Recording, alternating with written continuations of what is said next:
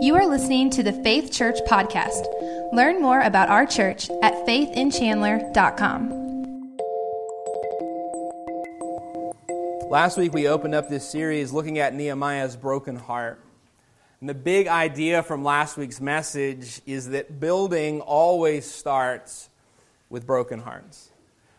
Nehemiah chapter 1, the very beginning of the story of the rebuilding of the wall in Jerusalem, Nehemiah starts when he's not even in Jerusalem. He doesn't even know the wall is broken, and he finds out, and his heart is broken over what is happening. It is only after his heart is broken that he has this call, this burden, this desire to go and rebuild the wall. And we talked about last week the fact that we'll never rebuild what's broken if we are never broken over it. We'll never rebuild our marriages unless we have a, a, passion, a burden for it. We'll never rebuild our lives unless we are burdened and broken over our sin, our offense to God, how we have blasphemed His name, turned against Him. I open up the message today, I believe that we all want to build something that matters. I open up the message saying, I believe that we all have something that we, we want to leave our fingerprints upon that is a legacy that, that endures, that glorifies God, that is something that matters to those that follow us, that, that we are a part of something that is meaningful. Today, I want to add that I believe that God is calling every one of us to that. Not just is there this sense in our hearts that, that, that's true of everyone. People who don't believe in Christ, they want to have a legacy. They want their name to be on something. They want to be remembered. But those of us who have trusted Christ, God calls us to something greater than just a legacy. God calls us to something greater than having our name on something. God calls us to build something that is the most meaningful something that we can build in this life. God calls us to build the kingdom. God calls us to build His church. God calls us to proclaim His gospel. God calls us to stand against sin, to stand against a culture that has forgotten God. God calls us to that. And so we have this, this, this inborn desire, but we also have this calling from God. Today, we're going to see what God started in Nehemiah's broken heart. He carried out through the broken people of Jerusalem as God called them to rise up and rebuild the wall. So let's look at Nehemiah chapter 2, and we'll start reading in verse 11. So I came to Jerusalem and was there three days. And I arose in the night, I and uh, some few men with me. Neither told I any man what God had put my heart to do at Jerusalem, neither was there any beast with me save the beast that I rode upon. And I went out by night by the gate of the valley, even before the dragon well, and to the dung port, and viewed the walls of Jerusalem, which were broken down, and the gates thereof were consumed with fire. Then I went on to the gate of the fountain and to the king's pool, but there was no place for the beast that was under me to pass. Then I went up in the night by the brook and viewed the wall, and turned back, entered by the gate of the valley, and so returned. And the rulers knew not whither I went or what I did. Neither had I as yet told it to the Jews, nor to the priests, nor to the nobles, nor to the rulers, nor to the rest that did the work. Here, Nehemiah gives us an account of his surveying of the wall. And this is the first time that Nehemiah is getting a personal look at the wall. What he's known of the wall before now has been what has been told to him or what he's merely glimpsed as he's come into town. But now he takes time to survey, to ride around on a beast, a donkey, a horse. But then he gets off of it to get up to places where the horse cannot go. He's taking a, a, an inventory. He's surveying just how broken the wall is. And it's interesting to me that Nehemiah devotes more ink to this than he does the speech that follows in verses 17 and 18. He does his inspection first, and then he goes to the people and speaks to them. So he's just said in verse 16, I had not spoken to the rulers, the nobles, the priests, the Jews, anyone who would do the work. But let's look at verse 17. Then said I unto them, now he speaks to them, Ye see the distress that we are in, how Jerusalem lieth waste, and the gates thereof are burned with fire. Come and let us build up the wall of Jerusalem, that we be no more a reproach. Then I told them of the hand of my God, which was good upon me, as also the king's words that he had spoken unto me. And they said, So Nehemiah has told them, now they say to him, Let us rise up and build. So they strengthened their hands for this good work. After Nehemiah has given the walls a thorough inspection, he sees just how broken down the walls are. He goes before them. He says, You see the distress that we are in. Let us build the walls, for God has been good to me. And the people respond. They say, Let us rise and build and strengthen their hands for this good work. When I arrived here in 2005, I was young. I was straight out of Bible college, had only been married a year. I had zeal and passion. And I knew that a great challenge lay before us here at our church and here in our community. But I didn't know how great a challenge. I made mistake after mistake. I made blunder after blunder. I still do, hopefully not quite at the same rate that I did in those early years. As time passed and I surveyed the brokenness around me and within me, as I came to know the town of Chandler and as I came to know my own inadequacies and weaknesses, as I came to, to learn that Chandler is not like Mayberry in the Andy Griffith show. And I am not like Andy Griffith in the Andy Griffith show. I realized that the work that lay ahead was greater than I had imagined. However, through these same years, I've also learned that the Lord is greater and better and more faithful than I knew. I was more unqualified than I ever imagined, but the Lord helped me more than I could have ever dreamed. I was more inadequate than I had realized, but God was greater than I knew. We don't have the full text of Nehemiah's address to the people here in chapter 2. But we do have his basic outline. He tells us here that he is summarizing. He says, I told them of all the things that the king said to me and how the Lord's hand has been good upon me. He doesn't give us the full speech. He doesn't give us his full battle cry for coming and building the wall, but he does give us his outline. And I want you to notice the main points of what Nehemiah says to the people before they respond and say, Let us arise and build. So, the first thing that Nehemiah says to them, his first statement, is You see the distress that we are in. Nehemiah's speech starts with, We are in distress. Now, Nehemiah could say to them, We are in distress, and everybody knew it.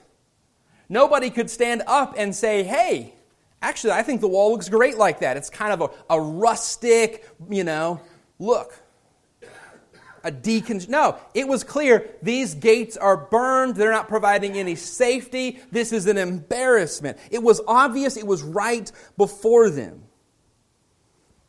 And today we're not talking about building a wall.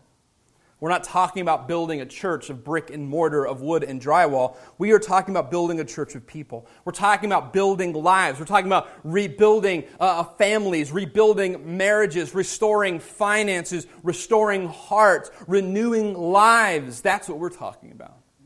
And it is easier to deny the distress we are in when it comes to our hearts and souls.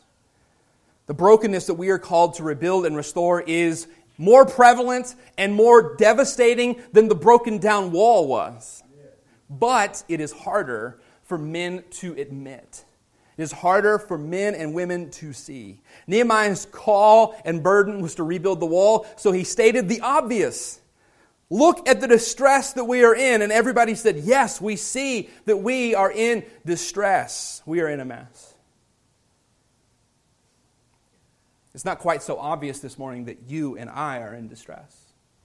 Because today we live in a culture, in a world that gives us these, these markers of success, these ideas that if we attain these things, we have succeeded. If we achieve this, then we have, we have succeeded. We are not in distress, things are great.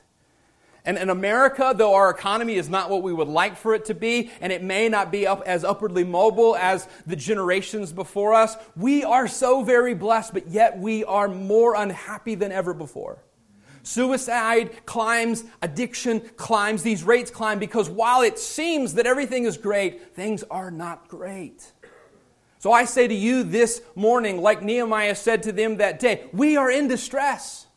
Our world is broken. Our community is broken. Our town is lost. Our families are dysfunctional. Our marriages are rocky. Our finances are distressing. Our government is corrupt. Our media is biased. Our news is faked. We are in distress. We are in distress. Perhaps to you that is obvious that we are in distress.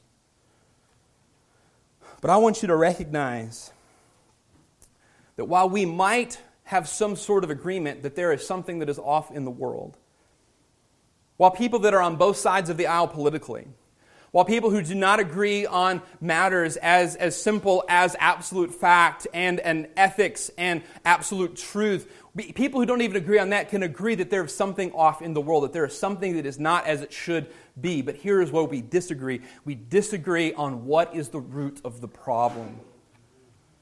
What is the source of the problem? Nehemiah says to them, You see that the walls are broken down and the gates are burned and that we are in distress. Let's rebuild so that we are no longer what? A reproach. Nehemiah recognizes that this is, this is a sad testimony to the fact that they are to be God's people. And why are they in this condition? Why are they in this mess if they are God's people? Because they turned their back on God. They walked away from him. They, they, they forsook, they forsook his truth and his law. They walked away from his truth. Nehemiah knows why this has happened.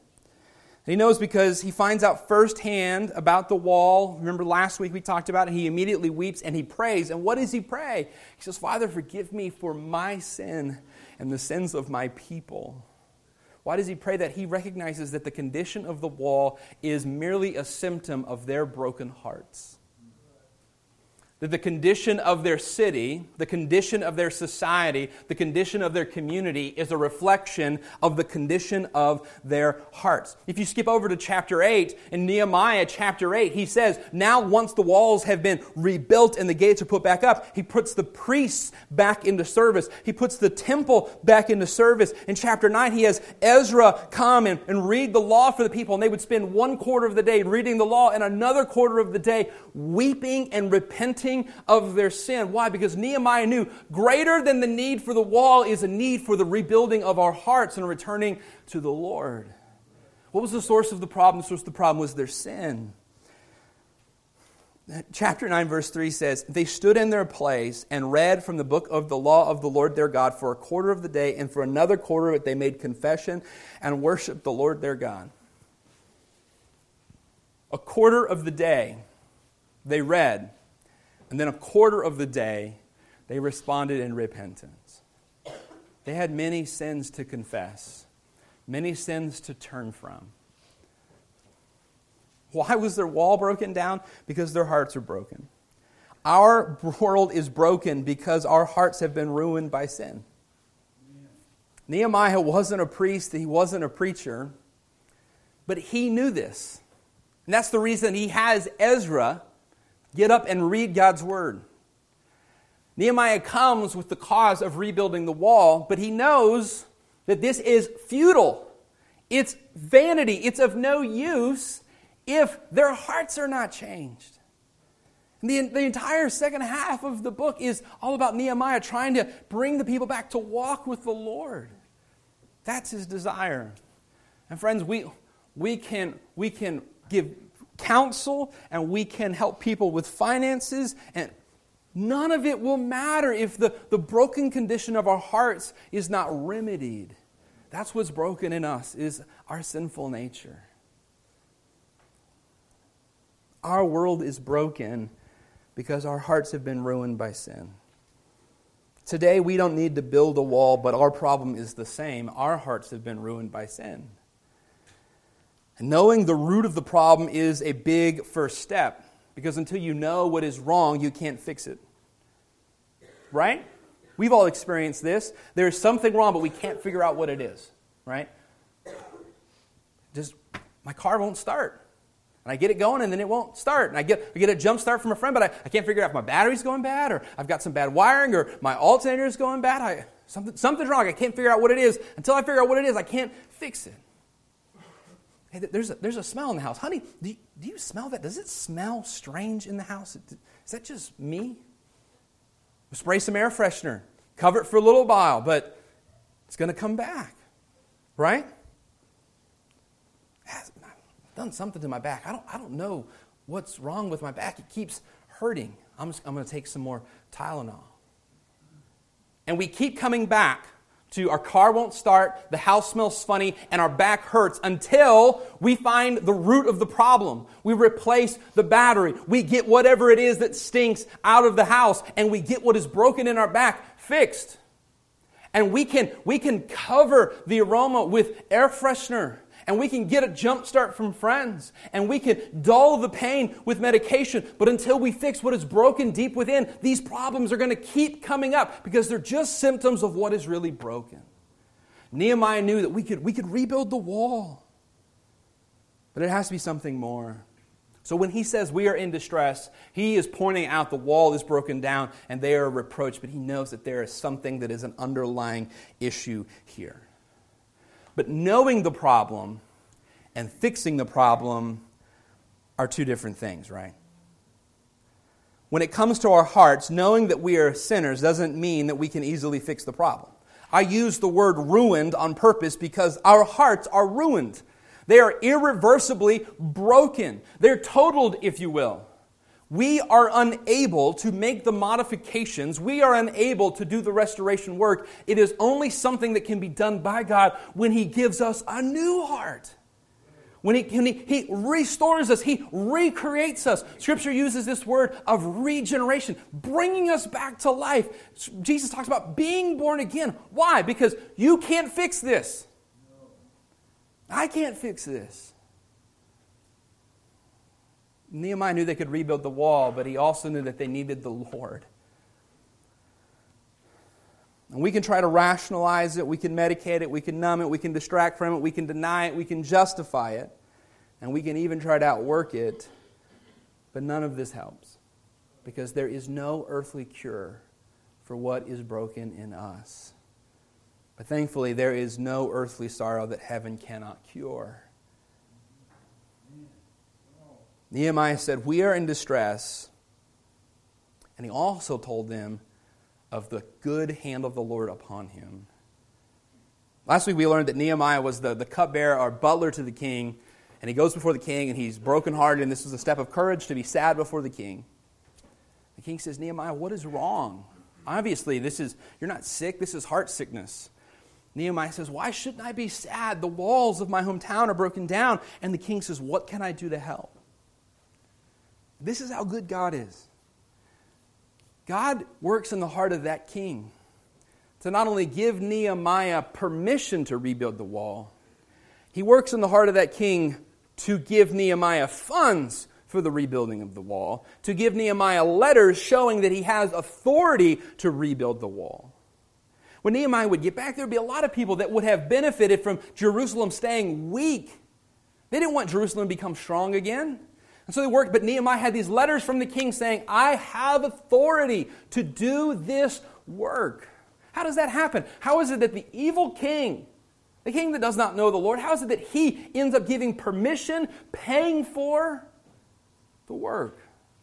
God has worked on his behalf. And for that reason, Nehemiah doesn't say, and then I told him of the goodness and graciousness of the king. He says, No, I told them of the goodness of the hand of God upon me, even the words of the king. It was God who had done this, working through the king. This was an act of God. God was moving through a foreign king to rebuild Jerusalem. In Jerusalem, the condition of the wall was bad, probably worse than any of them really realized. I'm sure that when they walked by it every day, they just became used to it. They justified that they couldn't do anything about it because they didn't have the funds. If they'd started, people would try to stop them. They didn't have the authority. So when Nehemiah shows up and says, We are in distress and the wall is broken down, I'm sure they're thinking, Tell us something we don't know, man. And so he does. He tells them, And I have the hand of God has been working, and I have letters from the king he has given us authority and provision to do this work. You see, while the condition was worse than they could ever imagine, God was better. Nehemiah's speech is We are in distress, but God is good. God is good. Friends, we are in distress. Our culture, our world, our hearts are broken with sin. But God is good, and God is gracious, and God is faithful. This constantly happens throughout Scripture. Things are harder than could have been imagined, but God is more powerful than could have ever been dreamed. Let me give you just one example of, of many that I could point to in Scripture. God leads the people of Israel out of Egypt. That's a story all in of itself. Through the desert, another story all in of itself. Brings them to a promised land that they will inhabit, a land flowing with milk and honey. It's the, it's the best place that you want to live. It's the place that's out of your price range, right? You, you can't afford to live there, but He's going to give it to them. When they get there, they send in 12 spies to get a lay of the land to see what exactly they need to do. They're going to have to drive the inhabitants out. God has told them He is giving them this land. They go to see the lay of the land, and the 12 spies come back and they say, It's, it's beautiful. And they bring back evidence of how incredibly fertile this land is, how it is the land of their dreams. But then 10 of the spies say, The people there are stronger than we ever thought. They are like giants, and we are just grasshoppers in their sight. They will crush us under their feet. They say it's harder than we can handle, it's more than we can do. And the people balk. Now, there are two of the spies, Joshua and Caleb, who say, But the Lord will give us the victory. They did not deny the strength of the people in the land. They did not deny how difficult it would be. Rather, what they said is, But the Lord, but the Lord. This morning, you do not do, need to deny your brokenness and your sinful nature. You do not need to deny that you are lost in your sins. What you need to admit is, I am a sinner, but the Lord, but God. The Romans road. For the wages of sin is death but the gift of God is eternal life through Jesus Christ our Lord. Sin is serious, but God's grace is real. We are in distress, but God is good. Here's what often happens we come to know our condition, we come to realize that we are more lost than we knew. We come to know what we didn't know, or we come to know what we don't know. We realize just how inadequate, how weak we are. And we say, What's the use? Oh, friend, I hope today that you realize that you are weaker and more inadequate than you know, but that God is greater. God is more gracious. God is faithful. While your condition is worse than you could ever imagine, God is greater than you know. Tim Keller summed this up very well. He said, The gospel is this we are far worse than we ever imagined, and we are far more loved than we could ever dream. The message of the gospel is that we are sinners, that we are lost, we are broken. But God is gracious and offering us forgiveness. So when Nehemiah stands before the people, he says, We are in distress, but the hand of the Lord is upon me. God is good. We are in distress. God is good. So the people respond, Come, let us build. Come, let us build. I want you to notice what verse 18 says. The people said, Let us arise and build, and the people strengthened their hands for the work, for this good work.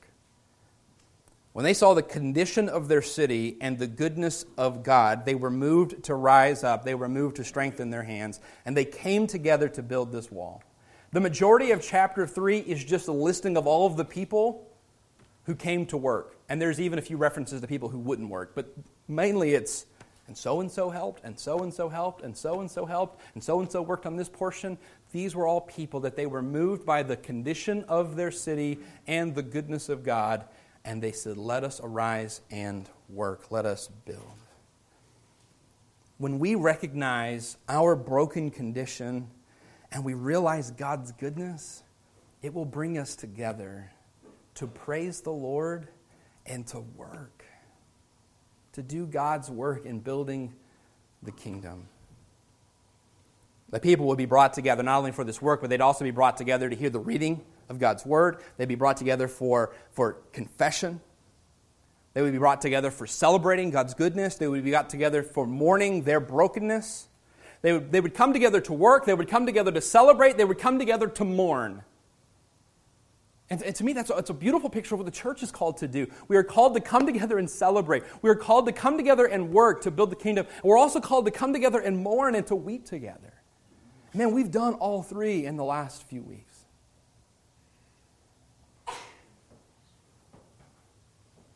You see, when, when we recognize I was so broken, and God has been so good, we both realize that we have this shared brokenness, but also this shared rescue. The recognition of their condition and realization of God's goodness would bring them together again and again. But the first thing they do is they strengthen their hands for the work. They strengthen their hands for the work. And I don't think that the Bible is telling us that they all got gym, gym memberships. I don't think they all went on a diet. I think they started pumping iron. I don't think they wheeled weight benches out into the streets. There may be some literal strengthening of hands, but I think there was probably some gathering of materials, acquiring tools. But more than anything, this tells us that they set themselves to it. They committed themselves to this work. They didn't say, That's a great idea. Get back to us when you have more details. They say, Hey, that's a great idea. We're interested, but you know, maybe just not right now. No, they set themselves to the work, they committed themselves to it. They were preparing themselves for it. It wasn't something they said, Yeah, let's do that someday. They said, Let's do that now. Let's get ready. Let's show up. Let's get everything that we need. Let's make this happen. God is calling us to build His kingdom. And when we realize how broken we were and how good He's been to us, we should not delay. We should strengthen our hands for the work. We should set ourselves to the task. We should jump into what it is that God is calling us to do. And if we were building, we would, we would go to Lowe's and buy the materials that we need. And we'd accumulate all of the tools from our garages and sheds and, and toolboxes. But that's not what we're building. So, what is it that we need to acquire? What is it that we need to, to bring together? What is it that we need to do to strengthen our hands for the work that the Lord is calling us to do? Friend, everything that we need is not at the hardware store, it is right here. This is how we can strengthen our hands for the work that God is calling us to. Why am I constantly asking you to grow in groups? Because in our groups, we're asking you to know God's truth. And everything we need to strengthen our hands for the good work is right here. It's right here. They strengthen their hands for the work.